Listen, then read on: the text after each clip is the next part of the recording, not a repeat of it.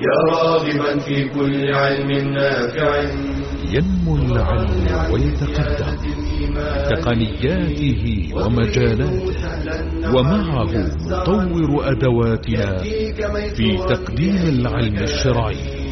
أكاديمية زاد. زاد أكاديمية ينبوعها. صاف صاف ليروي غلة الظمآن.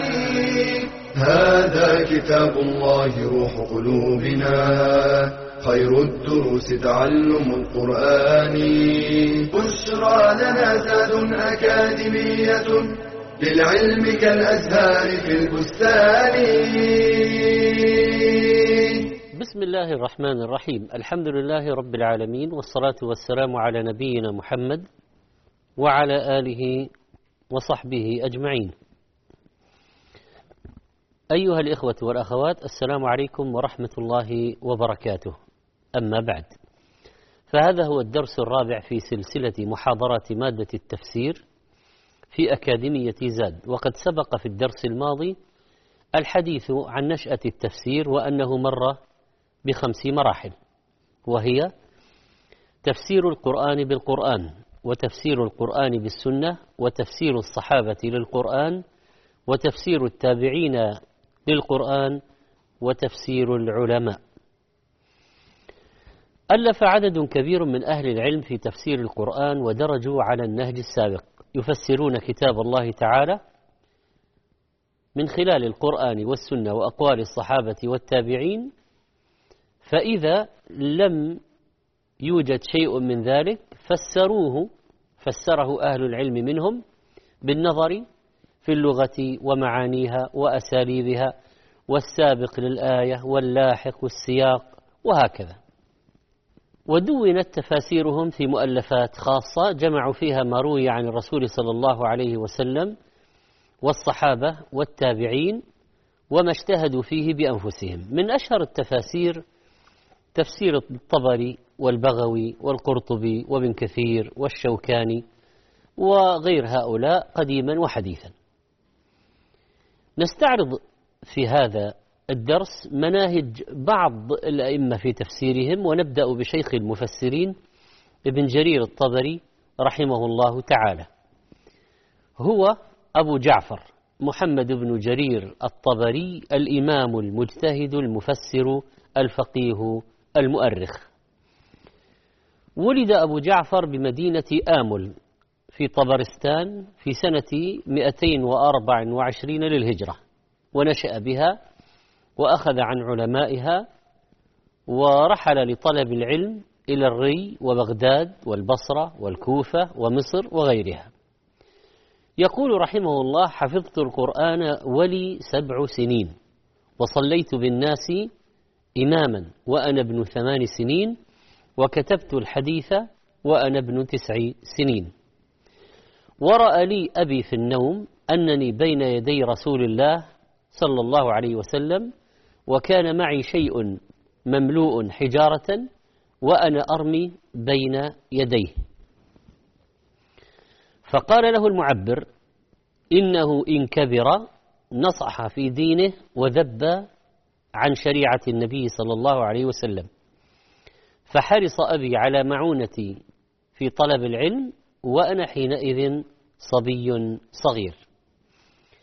الطبري رحمه الله من كبار أئمة أهل السنة والجماعة المتبعين لعقيدة السلف الصالح في التوحيد وأصول الإيمان وتفسيره مليء بهذا بل تفسيره من مصادر أهل السنة والجماعة في التفسير.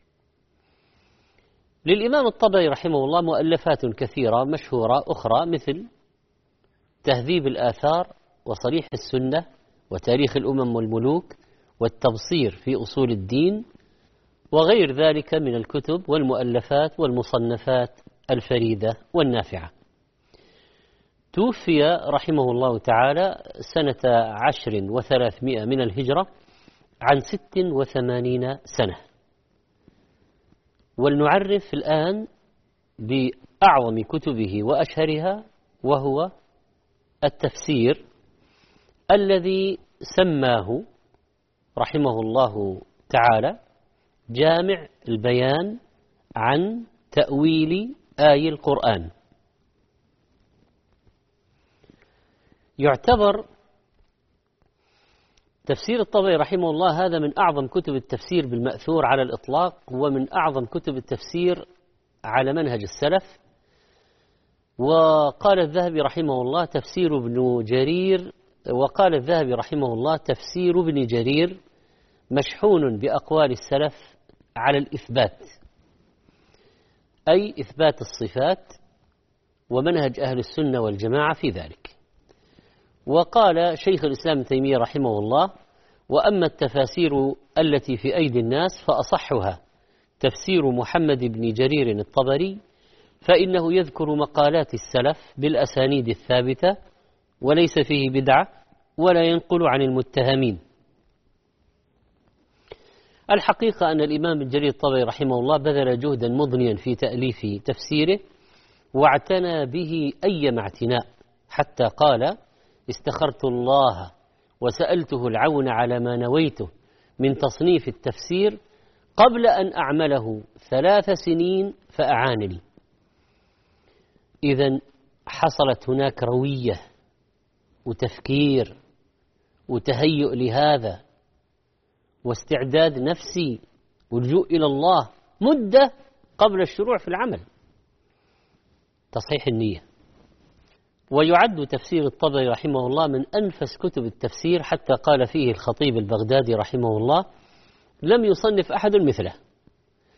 وقال أبو حامد الإسفرايني الفقيه لو سافر رجل إلى الصين حتى يحصل تفسير محمد بن جرير لم يكن كثيرا. والإمام الخزيمة يقول عنه لقد نظرت فيه من أوله إلى آخره وما أعلم على أديم الأرض أعلم من محمد بن جرير. نسأل الله تعالى أن يعلمنا ما جهلنا وأن يفقهنا في ديننا. ما هو منهج الإمام الطبري رحمه الله في تفسيره؟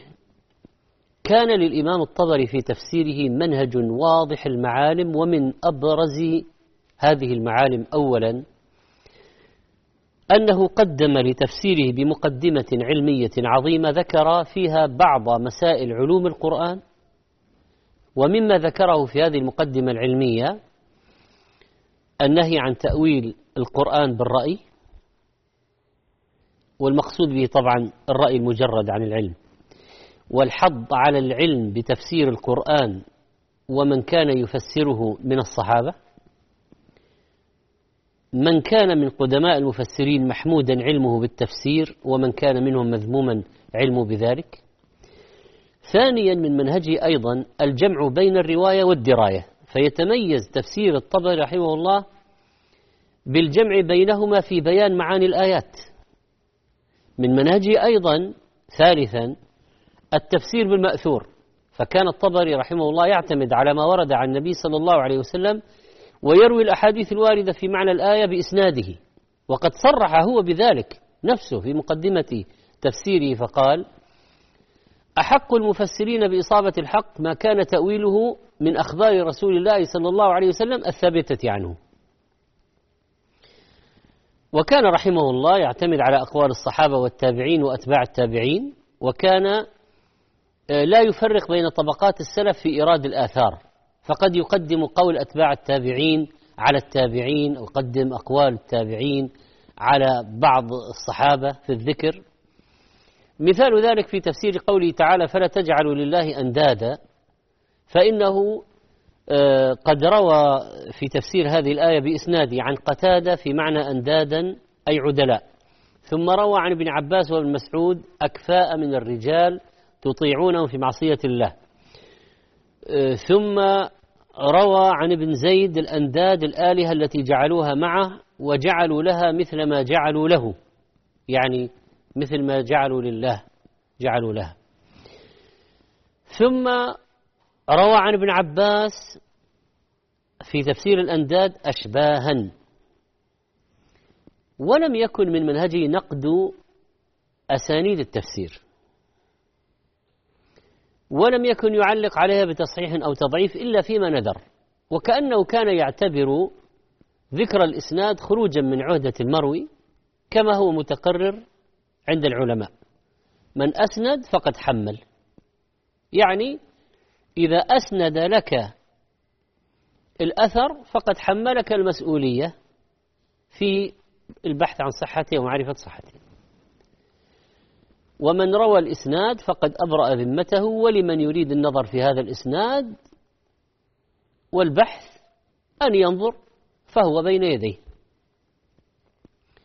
وربما كان يرى أن أسانيد التفسير لا ينبغي أن يشدد فيها كما هو منهج كثير من العلماء. لكن ما هو موقف الإمام الطبري رحمه الله من الإسرائيليات؟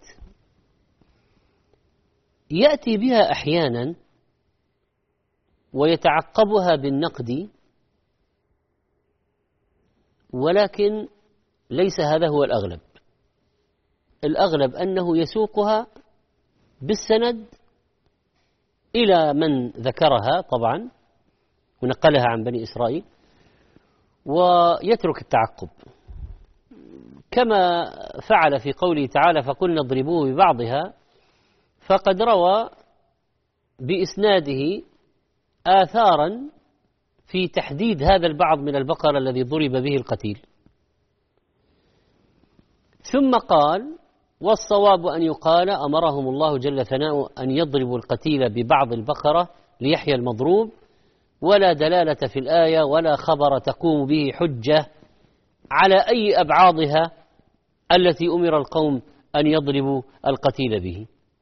وجائز أن يكون الذي أمروا أن يضربوه به هو الفخذ وجائز أن يكون ذلك الذنب وغضروف الكتف وغير ذلك من أبعاضها.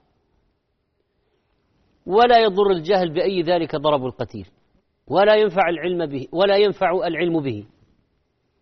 مع الإقرار بأن القوم قد ضربوا القتيل ببعض البقرة بعد ذبحها فأحياه الله. ولا مانع من الاستئناس بالإسرائيليات عملا بقول النبي صلى الله عليه وسلم كما في البخاري وحدثوا عن بني إسرائيل ولا حرج.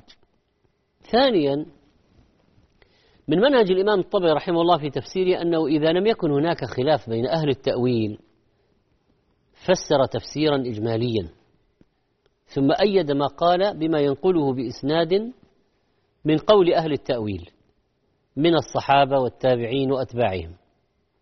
مثال قال رحمه الله تعالى في تفسير قوله عز وجل وجعلنا النهار معاشا يقول وجعلنا النهار لكم ضياء لتنتشروا فيه لمعاشكم وتتصرفوا فيه لمصالح دنياكم وابتغاء فضل الله فيه.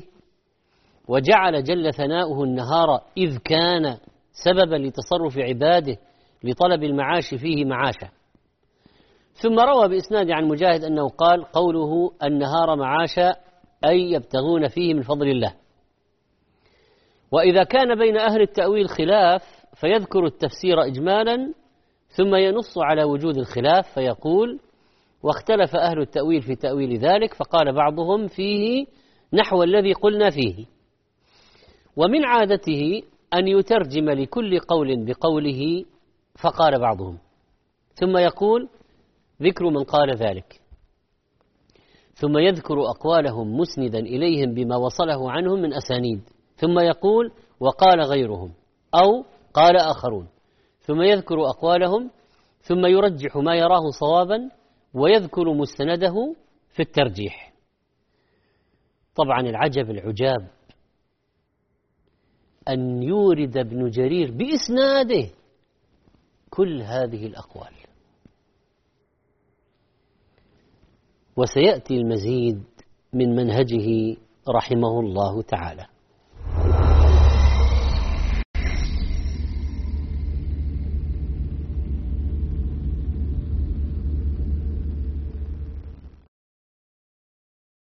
كلمات قصيرة تحمل بين طياتها تنبيها وتحريرا خطيرا وتوجه حواسنا ومداركنا إلى دورنا الحقيقي الذي سنحاسب عليه. كلكم راع وكلكم مسؤول عن رعيته. فمن أهم أدوارنا الجديرة باهتمامنا في هذه الحياة التركيز على مسؤوليتنا تجاه رعيتنا. فالآباء والأمهات لهم الأثر الأعظم بعد الله في مستقبل الأبناء والأجيال. لذلك خصهم النبي صلى الله عليه وسلم بالذكر فقال والرجل راع في أهله وهو مسؤول عن رعيته والمرأة راعية في بيت زوجها ومسؤولة عن رعيتها. إن الأبناء زهرة الحياة وقرة أعين الآباء والأمهات وبصلاحهم ودعائهم ترفع الدرجات في الآخرة. ولكن يجب أن ندرك أن ذلك مرهون بحسن تربيتهم وصلاح نشأتهم. فهنا كان لزاما علينا البحث عن أبرع الطرقات وأفضل الأساليب في التربية والتوجيه ليكون أبناؤنا في قابل أيامهم مصدر بر وسعادة لنا.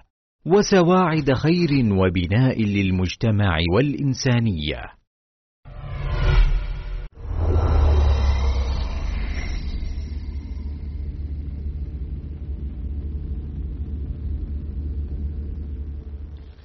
الحمد لله. إتماما لموضوعنا في منهج الإمام ابن جرير الطبري رحمه الله في تفسيره وذكرنا أنه قدم بمقدمة علمية عظيمة فيها بعض مسائل علوم القرآن وأنه جمع بين الرواية والدراية في تفسيره وأنه جعله على منهج التفسير بالمأثور وبما ورد عن النبي صلى الله عليه وسلم والصحابة والتابعين وتابعيهم وأنه لا يذكر ذلك بالترتيب التاريخي للرواة دائما وأنه رحمه الله تعالى يذكر بعض الإسرائيليات وقليلا ما يتعقبها وأنه إذا لم يكن هناك خلاف بين أهل التأويل فسره تفسيرا إجماليا ثم أيد ما ذكره بنقولات فإذا متى يذكر ابن جرير رحمه الله الأقوال؟ عندما يوجد خلاف في التفسير أو اتجاهات في التفسير. فيذكر المعنى الأول من قال به المعنى الثاني من قال به. وإذا كان معنى واحد ذكره وذكر من قال به. بالأسانيد. وهذه من أعظم إنجازات وميزات من جرير رحمه الله أن الأقوال التي يريدها له فيها هو شخصيا أسانيد. وكان رحمه الله تعالى رابعا يرجح بين الأقوال بدلالة السنة. مثال لما ذكر رحمه الله الخلاف في ذي القربى في قوله تعالى واعلموا أن ما غنمتم من شيء فأن لله خمسة وللرسول ولذي القربى قال وأولى الأقوال في ذلك بالصواب عندي قول من قال سهم ذي القربى كان لقرابة رسول الله صلى الله عليه وسلم من بني هاشم وحلفائهم من بني المطلب لأن حليف القوم منهم ولصحة الخبر الذي ذكرناه بذلك عن رسول الله صلى الله عليه وسلم. طبعا يشير إلى حديث إنما بنو هاشم وبنو عبد المطلب شيء واحد.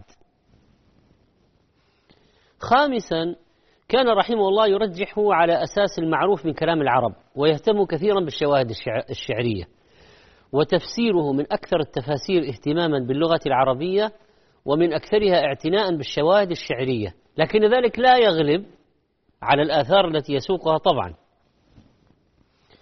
لماذا اهتم ابن, كثير ابن جرير رحمه الله بالشواهد الشعرية؟ لأنه قد جاء عن إمام التفسير وترجمان القرآن آه، عبد الله بن عباس رضي الله عنهما أنه قال إذا خفي عليكم شيء من القرآن فابتغوه في الشعر فإنه ديوان العرب. والحديث رواه الحاكم. طبعا لأنه نزل بلغتهم. لأن القرآن نزل بلغة العرب. فعند تفسير قوله تعالى فلا تجعلوا الله أندادا قال والأنداد جمع ند والند العدل والمثل كما قال حسان بن ثابت أتهجوه ولست له بند فشركما لخيركما الفداء.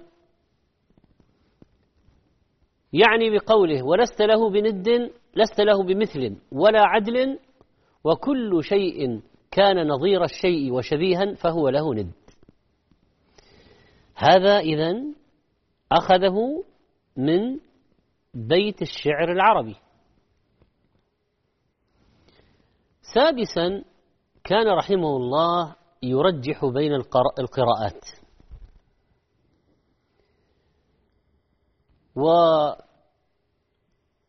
وربما خطأ شيئا من ذلك لأنه لم يثبت عنده تواتره. وهذا العذر له رحمه الله إذا لم يعتمد قراءة هي متواترة آه، في الحقيقة لأننا يجب أن نأخذ بعين الاعتبار متى عاش ابن جرير رحمه الله لأنه, لأنه يعتبر نوعا ما من المتقدمين.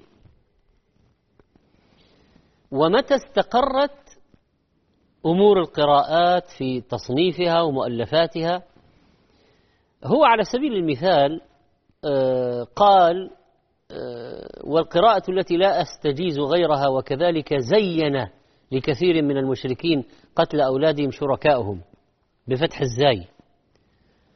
والنصب قتل وخفض أولادهم. ورفع الشركاء بفعلهم. يعني من هو الفاعل؟ الشركاء. ماذا يكون؟ مرفوعا. قال لأنهم هم الذين زينوا للمشركين قتل أولادهم. وإنما قلت لا أستجيز القراءة بغيرها لإجماع الحجة من القراء عليه وأن تأويل أهل التأويل بذلك ورد ففي ذلك أوضح البيان على فساد ما خلف من القراءة. مع أن ابن عامر وهو من السبعة قرأ. وكذلك زين لكثير من المشركين قتل أولى قتل. فإذا هذا آه، يعني القراءة بالمبني بالفعل المبني للمفعول وكذلك زين ثابتة. وليس فقط زينه.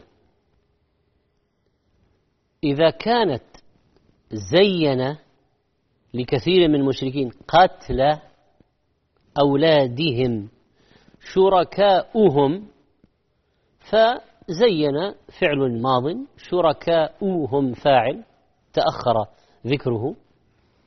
قتل مفعول به مقدم قتل مضاف أولاد مضاف إليه مع أن قراءة الإمام ابن عامر رحمه الله وهو أحد القراء السبعة متواترة في بناء الفعل للمفعول أو للمجهول وكذلك زينا لكثير من المشركين قتل أولادهم شركائهم. على بناء الفعل زين للمجهول أو للمفعول وقتل نائب فاعل مرفوع وشركائهم مضاف إليه وحصل الفصل بين المضاف والمضاف إليه بالمفعول به أولادهم. هذا يعني مثال آه، على أن ابن جرير رحمه الله آه، قد يخطئ قراءة لم يطلع على تواترها نظن أن هذا عذره في ذلك. نسأل الله تعالى أن يعلمنا ما جهلنا وأن يفقهنا في ديننا.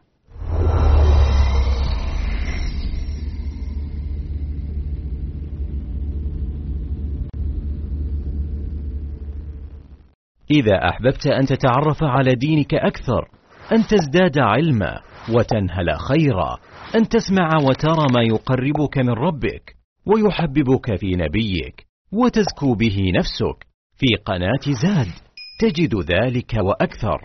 تصفح وتجول في واحة إيمانية من مقاطع مميزة من إنتاج مجموعة زاد.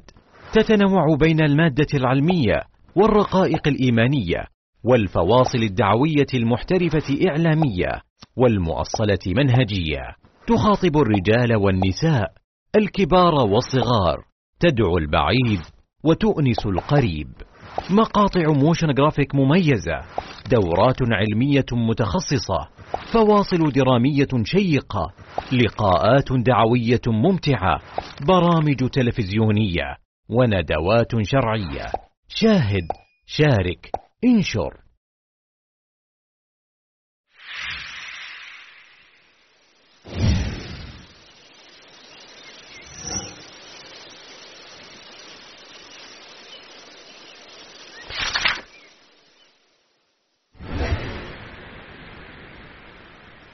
مكي بن أبي طالب الإمام المقرئ المفسر اللغوي الكبير أستاذ القراء والمجودين. القيرواني ثم الأندلسي القرطبي.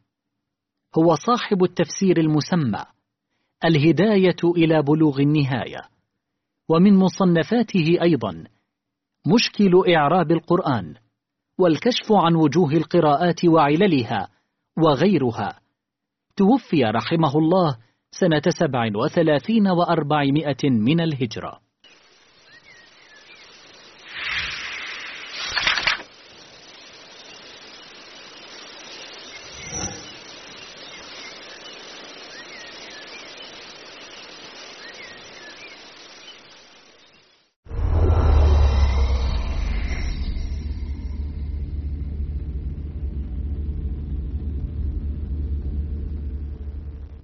الحمد لله نتابع في التفاسير العظيمة المشهورة التفسير الثاني تفسير الإمام ابن كثير رحمه الله تعالى.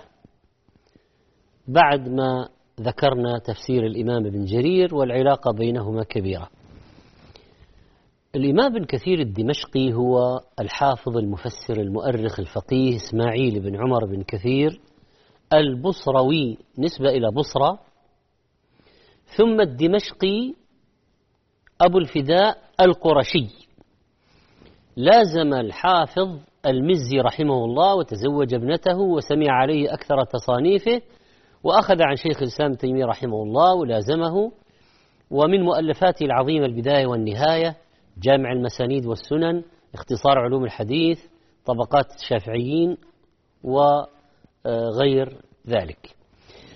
توفي رحمه الله تعالى بدمشق يوم الخميس الخامس عشر من شعبان سنة 774 من الهجرة.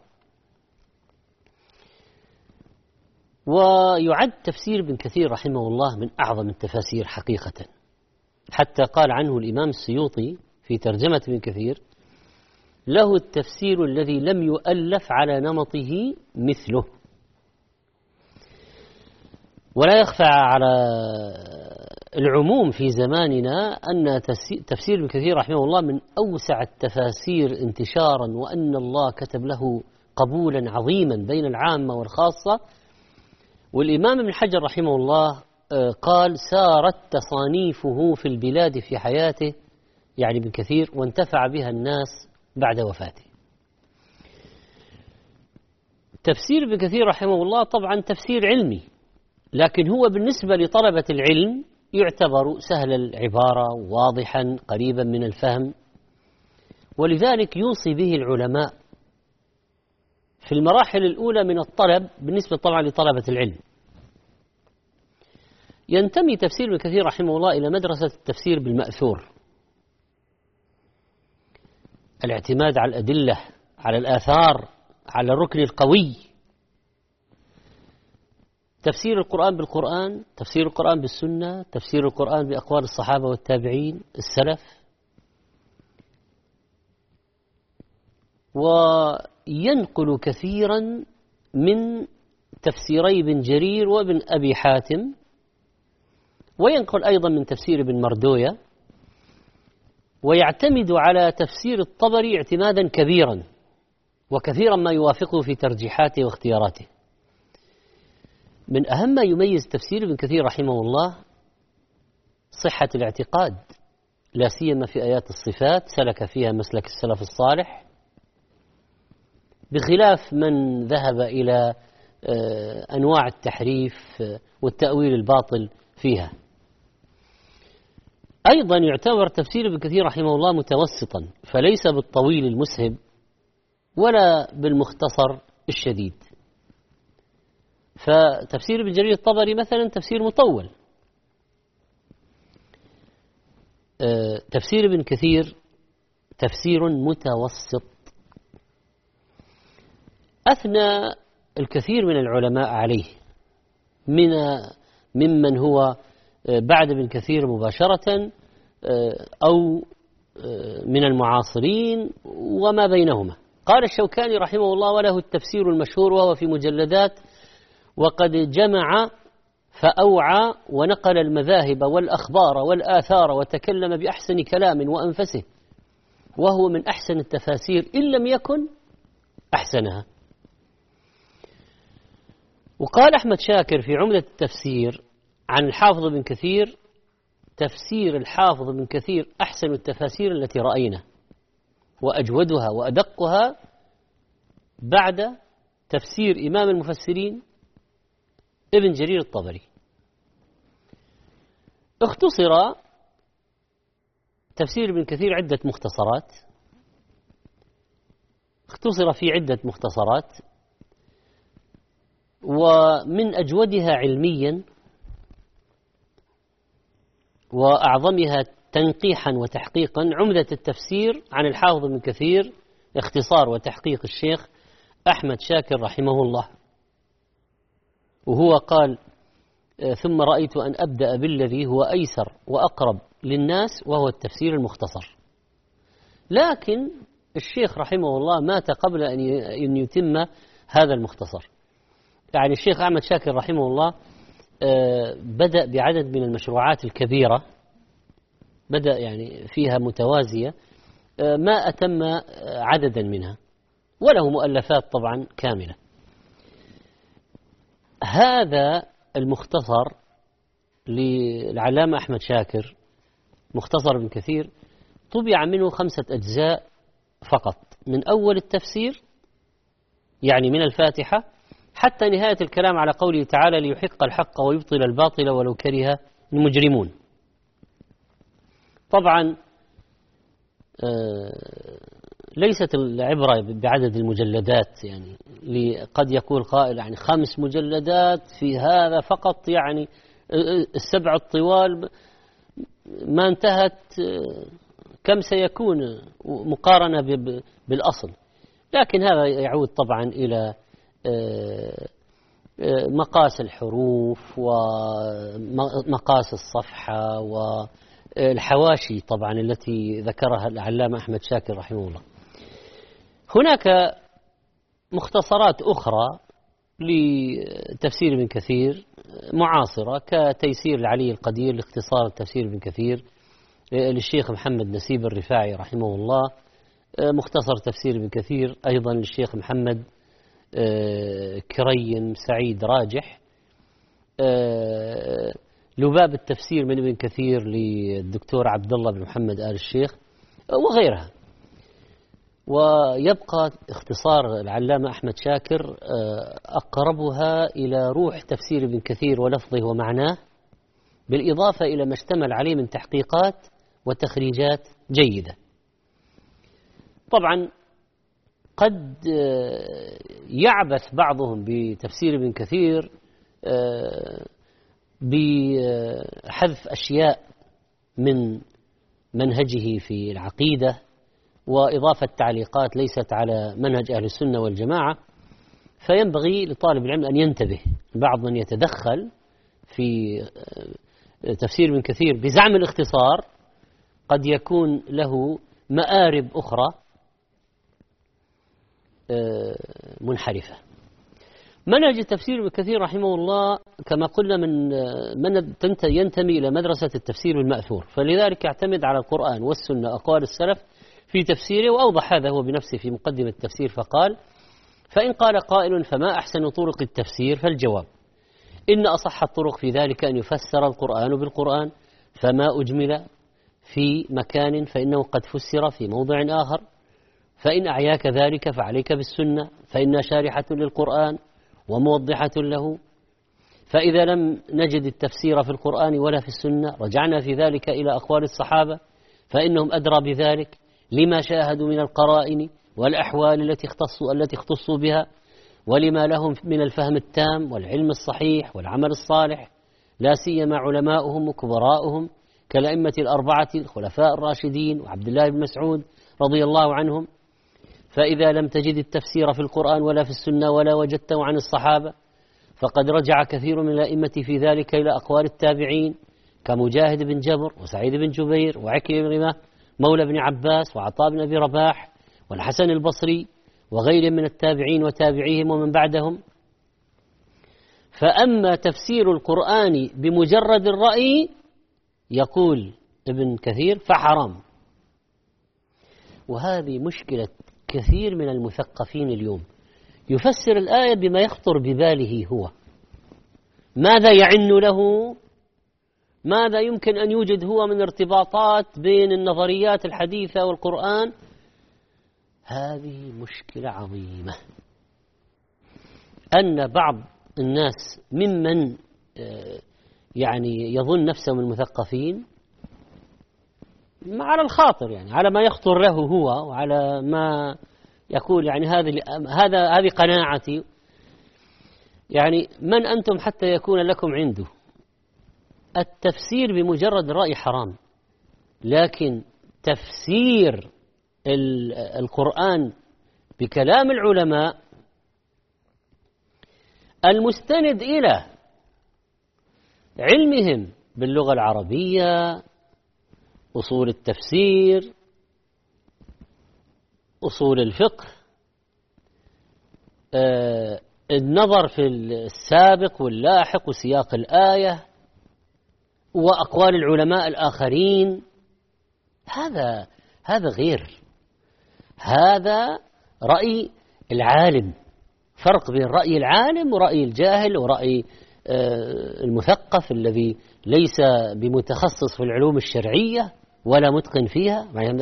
ثم هذا كلام الله كلام الله. لابد أن يكون عندنا فيه الورع. ابن كثير رحمه الله يذكر الروايات بأسانيدها في الغالب ويخرجها ويعتمد كثيرا على مسند الإمام أحمد حتى أنه كثيرا ما يبدأ به فيسوق الحديث عن أحمد رحمه الله بإسناده ومتنه ثم يعزوه لمن خرجه من بقية أصحاب الكتب. ولو كان في الصحيحين. مثلا جاء في تفسير ابن كثير قال الإمام أحمد حدثنا سفيان عن الأعمش عن إبراهيم التيمي عن أبي عن أبي ذر رضي الله عنه قال قلت يا رسول الله أي مسجد وضع في الأرض الأول؟ قال المسجد الحرام. قلت ثم أي؟ قال المسجد الأقصى. قلت كم بينهما؟ قال أربعون سنة. قلت ثم أي؟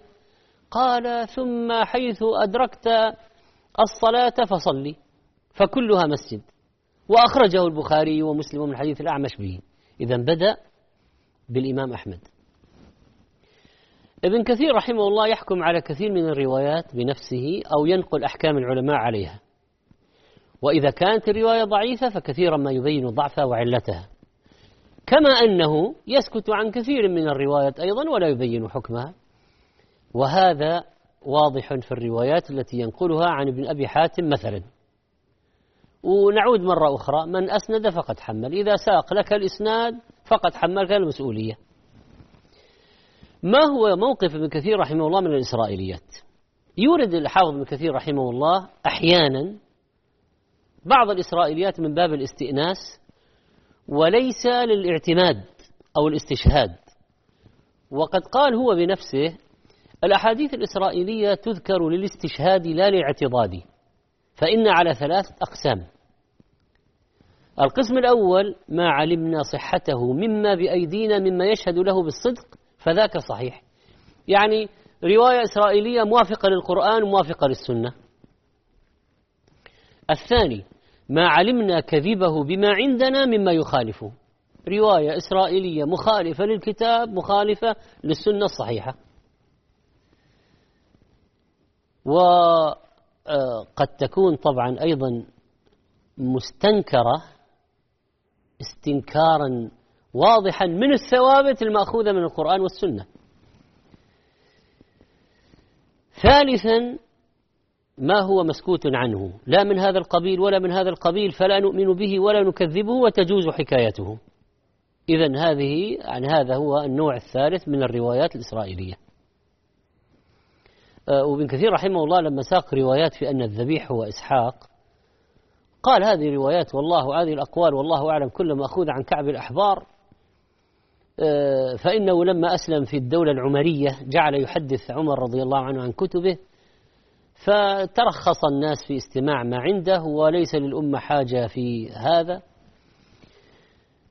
آه، لكن ما هو آه، موقف ابن كثير رحمه الله من يعني الأمور العقدية. أحيانا تأتي تفصيلات في مسائل عقدية آه، له فيها أشياء يعني جيدة. يعني مثلا هل في الجن رسل؟ أم لا؟ هو يعقد مباحث في مسائل يصل إلى مسألة بمناسبة الآية شيء ورد في الآية فيفرد لها فصلا بحثا يفعل هذا أحيانا. آه، ليس كثيرا كما ربما يفعله القرطبي رحمه الله لكن يقع لابن كثير رحمه الله هذا. آه، في سورة الأحقاف على سبيل المثال عند قوله تعالى ولوا إلى قوم منذرين القوم من الجن وإذ صرفنا إليك نفرا من الجن يستمعون القرآن. قال وقد استدل بهذه الآية على أنه في الجن نذر وليس فيهم رسل. في الجن نذر وليس فيهم رسل. ولا شك أن الجن لم لم يبعث الله تعالى منهم رسولا لقوله تعالى وما أرسلنا قبلك إلا رجالا نوحي إليهم. من أهل القرى وقال عز وجل وما أرسلنا قبلك من المرسلين إلا إنهم لا يأكلون الطعام ويمشون في الأسواق. يعني يراهم الناس. وقال عن إبراهيم الخليل عليه الصلاة والسلام وجعلنا في ذريته النبوة والكتاب. طبعا ذرية إبراهيم بشر من الإنس. قال فكل نبي بعثه الله تعالى بعد إبراهيم فمن ذريته وسلالته فأما قوله تبارك وتعالى في الأنعام يا معشر الجن والإنس ألم يأتكم ألم يأتكم رسل منكم؟ يعني قد يفهم البعض أن يعني هذه قد تدل على أن من الجن رسل. قال فالمراد من مجموع الجنسين. ألم يأتكم رسل منكم من مجموع الجنسين لا من كل واحد منهما. قال فالمراد من مجموع الجنسين فيصدق على أحدهما وهو الإنس. كقول يخرج منهما اللؤلؤ والمرجان يخرج ممكن يكون يخرج من أحدهما. ثم إنه تعالى فسر إنذار الجن لقومهم فقال مخبرا عنهم قالوا يا قومنا إنا سمعنا كتابا أنزل من بعد موسى. ولم يذكروا عيسى لأن عيسى عليه السلام أنزل عليه الإنجيل في مواعظ وترقيقات وقليل من التحليل والتحريم فهو في الحقيقة كالمتمم لشريعة التوراة فالعمدة هو التوراة. هذا طبعا كتاب بني إسرائيل الأصلي. آه، كان ابن كثير رحمه الله يعتني بذكر الأحكام الفقهية عند تفسير آيات الأحكام ويذكر أقوال العلماء مشفوعة بأدلة كل منهم ثم يرجح من أقوالهم ما يؤيده الدليل من وجهة نظره. مثلا في قوله تعالى من كان آه، ومن كان من ومن كان مريضا أو على سفر فعدة من أيام أخر قال ذهب آخرون من الصحابة والتابعين إلى وجوب الإفطار في السفر لقوله فعدة من أيام أخر. والصحيح قول الجمهور أن الأمر في ذلك على التخيير وليس بحتم لأنهم كانوا يخرجون مع رسول الله صلى الله عليه وسلم في شهر رمضان. قال فمنا الصائم ومنا المفطر فلم يعب الصائم على المفطر ولا المفطر على الصائم فلو كان الإفطار هو الواجب لأنكر عليهم الصيام. بل الذي ثبت من فعل رسول الله صلى الله عليه وسلم أنه كان في مثل هذه الحالة صائما لما ثبت في الصحيحين عن أبي الدرداء رضي الله عنه قال خرجنا مع رسول الله صلى الله عليه وسلم في شهر رمضان في حر شديد حتى إن كان أحدنا ليضع, ليضع يده على رأسه من شدة الحر وما فينا صائم إلا رسول الله صلى الله عليه وسلم وعبد الله بن رواحة رضي الله عنه. هذا مثال على آه، ترجيحات ابن كثير رحمه الله الفقهية. مثال آخر مثلا في آه، من هم الصابئون؟ قال رحمه الله تعالى اختلف فيهم. قيل هم قوم بين المجوس واليهود والنصارى ليس لهم دين. وقيل إنهم كالمجوس. وقيل هم قوم يعبدون الملائكة. وقال عبد الله بن وهب قال عبد الرحمن بن زيد الصابئون أهل دين من الأديان كانوا بجزيرة الموصل يقولون لا إله إلا الله وليس لهم عمل ولا كتاب ولا نبي إلا قول لا إله إلا الله. قال ولم يؤمنوا برسول. فمن أجل ذلك كان المشركون يقولون للنبي صلى الله عليه وسلم وأصحابه هؤلاء الصابئون يشبهونهم بهم. يعني في قول لا إله إلا الله. وقيل الذين لم تبلغهم دعوة نبي. ثم قال ابن كثير رحمه الله وأظهر الأقوال والله أعلم قول مجاهد ومتابعيه ووف بن منبه أنهم قوم ليسوا على دين اليهود ولا النصارى ولا المجوس ولا المشركين وإنما هم قوم باقون على فطرتهم ولا دين مقرر لهم يتبعونه ويقتفونه.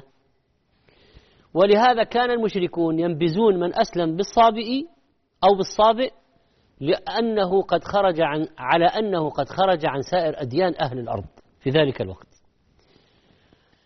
أخيرا آه، العناية باللغة والبلاغة. يعتني ابن كثير رحمه الله بالمباحث اللغوية أحيانا. ومن ذلك قوله في معنى الهداية قد تعدى بنفسها كما في قوله اهدنا الصراط المستقيم فتضمن معنى ألهمنا أو وفقنا أو ارزقنا أو أعطنا. وقد تعدى بإله كقوله تعالى اجتباه وهداه إلى صراط مستقيم. وذلك بمعنى الإرشاد والدلالة. أرشدنا ودلنا. وقد تعدى باللام كقول أهل الجنة الحمد لله الذي هدانا لهذا أي وفقنا له وجعلنا أهلا له. أه، ومن ذلك نقله عن قتادة قوله وإنما قدم إياك نعبد على وإياك نستعين لأن العبادة له هي المقصودة والاستعانة وسيلة إليها. نسأل الله سبحانه وتعالى أن يرزقنا تلاوة كتابه وتفسيره ومعرفة معانيه والعمل به وتدبره ومدارسته والتحاكم إليه والاستشفاء به. نسأله عز وجل أن يجعلنا من أهل القرآن العظيم. وأن يرفعنا به درجات يوم الدين وأن يجعله شفيعا لنا وأن يحسن خاتمتنا وصلى الله على نبينا محمد وعلى آله وصحبه أجمعين. يا راغبا في كل علم نافع متطلعا لزيادة الإيمان وتريد سهلا النوال ميسرا يأتيك ميسورا بأي مكان. زاد زاد أكاديمية ينبوعها. صاف صاف ليروي غلة الظمآن. هذا كتاب الله روح قلوبنا. خير الدروس تعلم القرآن. بشرى لنا زاد أكاديمية بالعلم كالأزهار في البستان.